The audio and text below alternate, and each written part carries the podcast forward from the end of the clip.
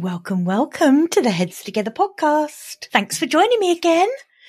Um, so this week, I want to talk about something that I still work on every day. And I think it's really important for me with these podcast episodes.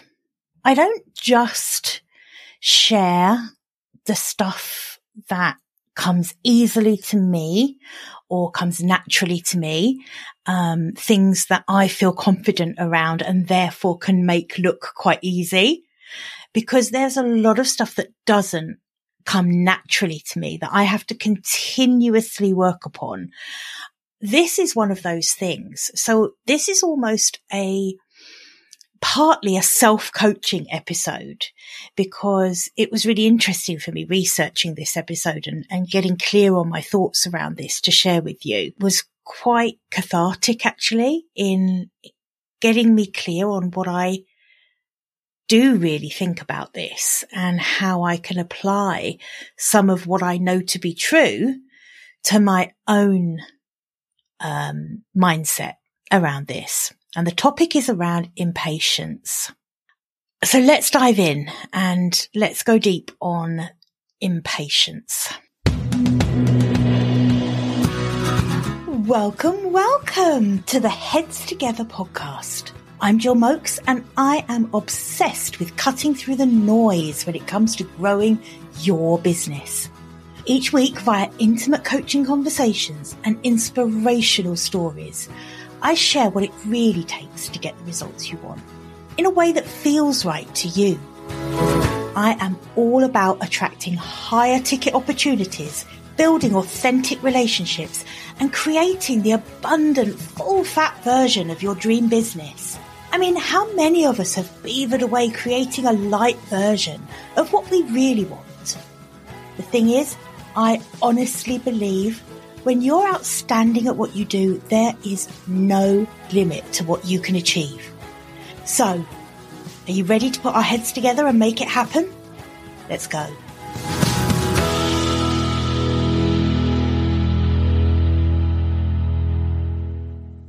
Here's the thing. Impatience can be an absolute dream killer.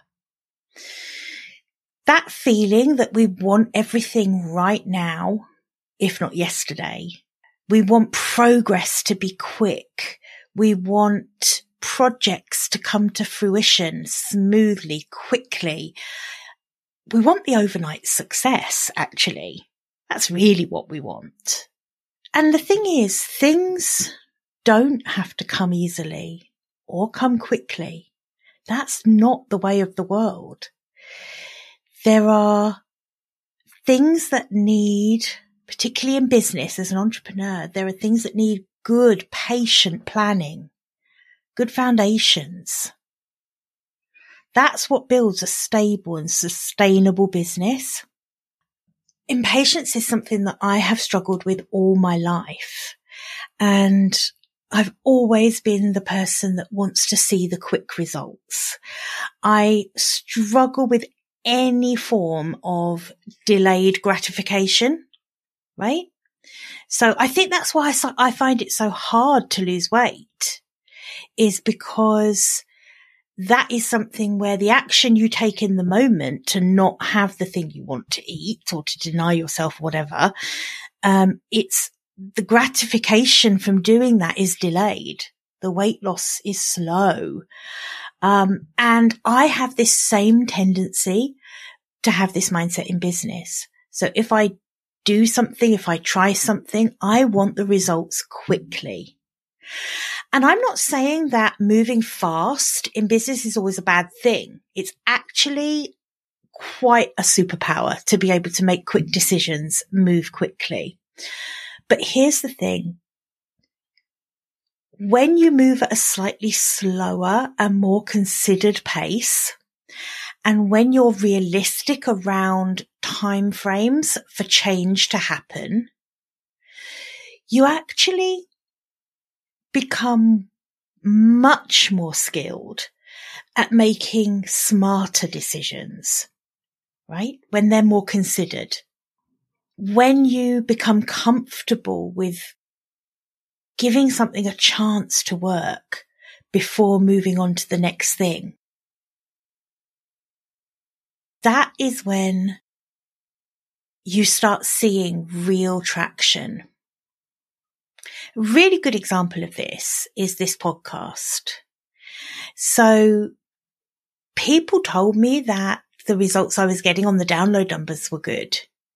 But to me, I'm I'm thinking, oh, gosh, you know, oh, I I really would love those really high numbers that I see some of the other podcast hosts getting. And, you know, I feel quite envious of that. But when I really think about it, and like I say, that, that self-coaching around this says to me that actually I just need to keep going with this. I just need to keep doing what I'm doing and show the resilience that I have when progress doesn't happen as quickly as I want it to. Because that's what I've developed to counteract my tendency to be really impatient, is that I've had to develop an incredible amount of resilience around the, what is the feeling? It's a disappointed feeling. When something doesn't happen as quickly as you want it to, you feel a little disappointed. And I've had to really coach myself to become very resilient to feeling disappointed. Because if you don't, if you don't build up that resilience to the disappointment of slower progress, that's when you are in the danger zone of stopping or pivoting too quickly or um adjusting, you know, what you're doing before you've given something a chance to work. I see this with marketing all the time. All the time. People will decide on a particular marketing strategy, and when it doesn't get the results they were expecting overnight, It's, there's something wrong with it. There's something wrong with the strategy and it doesn't work for them. So their, their instinct is telling them to try the next thing. And I'm, I'm hugely, you know this, you'll have heard me say this lots of lots of times. I am very much in praise of shiny object syndrome. I love trying lots of different things, but I I'm also very cautious now to make sure I give something a chance to work. Unless I have a very visceral um reaction and know that I just can't bear to do it, then, um, you know, for most strategies I try or um projects that I try st- and start, I am now way better at giving it a chance, adjusting my expectation around the results. It's interesting to me. I think this is part of my huge interest I have in um, slow living, the slow movement. I think it's all born out of this natural instinct in me, which is to to rush, to, to rush everything and to, to want results really, really quickly. So as usual with me, if there's something that isn't my natural default, I find that quite fascinating. I find it really fascinating to study what doesn't come naturally to me. The slow movement, and when I talk about that, I'm talking about, you know, that whole slow living that I'm super passionate about, which is really doing what you love. Um, that's important to me. And it's, sometimes I think when I talk about that, people only tend to see it in the, through the lens of entrepreneurship. Um, but actually I, I know a couple of people who, to do what they love, have actually really downsized. You know, it hasn't been around ambition and having more. It's been about having less. That, that whole minimalism movement. I think things are slowing down. I think we're a little bit sick of that hustle mentality, aren't we? Don't we all just want to have a slightly different pace now so that we can enjoy our lives more, so that we have time to do the things that we really love and that we're not just working all the time? So it's really important to me to keep my impatience, my natural impatience for things, in check. And it's something that I'm, like I say, it's something I'm constantly aware of and catching myself if I am having unrealistic expectations around something. It can happen um, if you have a remote team, for example. You know, you've got to have realistic expectations around response times and when work can get delivered. And that, for someone like me who's so impatient, that has always been difficult. And it's something I've really worked on, being far more realistic and accepting that there is a, a flow of time to everything and it isn't always on my agenda. And it's actually quite reassuring now for me to know that actually the frenetic pace that perhaps would be my default setting isn't necessary, because I can't do all of the things in my business myself.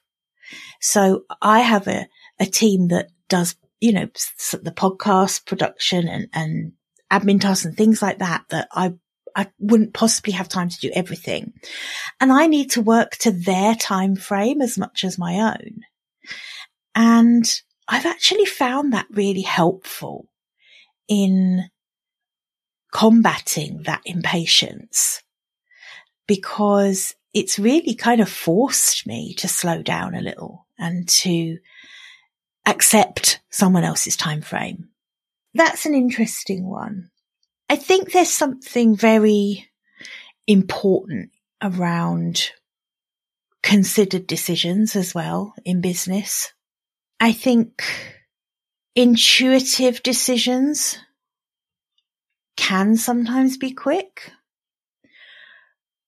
but actually really investing some time and making considered decisions, weighing up all of the facts and not rushing to make a decision as quickly as you possibly can. Absolutely tuning into your intuition and allowing that to feed your decision making. But really investing a little more time to do, especially big decisions, do them justice. It isn't a badge of honor to be able to make snap decisions about everything. And I used to think it was, to be quite honest. I used to really boast about the fact that I make such quick decisions about things. And sometimes it comes in really handy to be able to do that. I'm not saying it doesn't. But actually, having a slower pace, making decisions in a more considered way, it certainly reduces that need to keep pivoting all the time.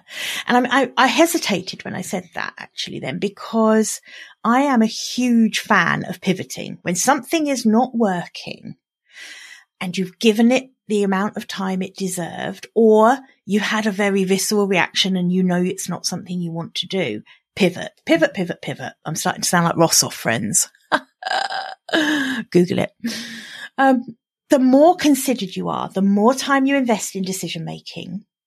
This is not an excuse to procrastinate something completely different.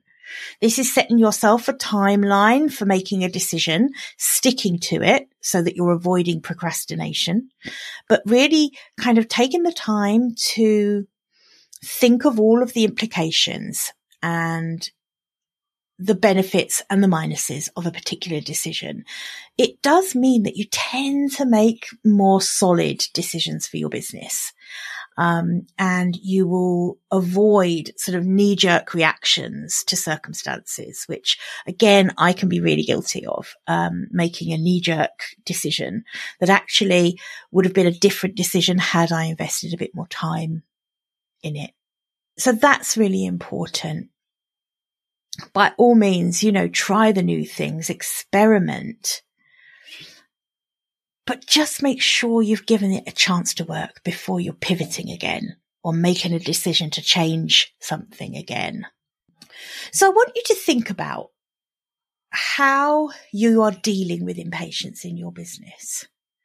If you're not seeing the results that you want, if your goal seems so far away and you're really struggling with accepting the pace at which things are moving, then I, I just want you to think about this, about how combating impatience, or if you like, cultivating patience, is a real skill. And it isn't anything to do with procrastination. Like I say, that's something completely different. Genuinely having patience, being able to allow things the time that they need to grow and flourish, that is a skill. The really key thing is that all the time things are moving forward, even if things in your business are moving at a slower pace than you want them to. Failure only happens when we stop. I'm going to say that again, because it's really worth just thinking hard about this. If this is something that's you're really wrestling with, that you feel like the needle's not moving, you're working hard, you're doing all the things and you're not seeing the results. You're not getting the, the clients on your roster that you were hoping for. You're not seeing the changes you wanted to see. Failure only happens when we stop. With that in mind, cultivate patience. Know when to pivot by making smart, considered decisions, not rushed decisions, and you are going to see better results in your business. Take time to plan projects properly. Take time to do the foundational work within your business. Take time to invest in getting your team to a place where things work smoothly. All of those things that we can feel impatient about. How many people do I hear that say, I, yes, I would love to grow my team, but oh, it will take me longer to explain to them how to do something than it takes for me to do it myself. That is impatience. That is a resistance to delayed gratification, because an investment of time now into helping that team get up to speed is going to result in so much benefit in the longer term, right? So that's really important to remember. Impatience is a dream killer. Failure to make your dreams come to reality only happens when you stop. So don't let impatience be a reason for you to stop. Okay, that's all for this week. As always, if this is something that you would like to explore with me a bit deeper, you can apply for a breakthrough session and the link will be in the show notes. So make sure you do that. You know, these, these sixty minute breakthrough sessions are, have to share some testimonials from people who have had these, um, breakthrough sessions with me, not necessarily clients even, but people who have just had invested the time again in actually applying for a breakthrough session, doing the work, the prep work for it. They are, they're free. Number one, why wouldn't you?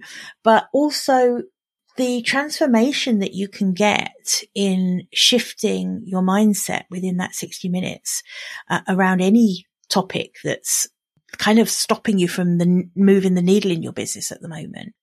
The feedback I get from these breakthrough sessions is absolutely fantastic. I think they are a real game changer for people. So genuine offer is sixty minutes.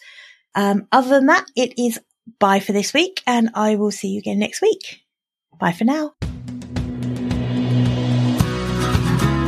I hope you enjoyed this episode and that getting our heads together this week has filled your mind with what's possible. If you love the show, would you do me a massive favour, please? Would you leave a five-star rating on Apple Podcasts? It would really help me put more heads together, reach more ears and expand more minds. Until next week, bye for now.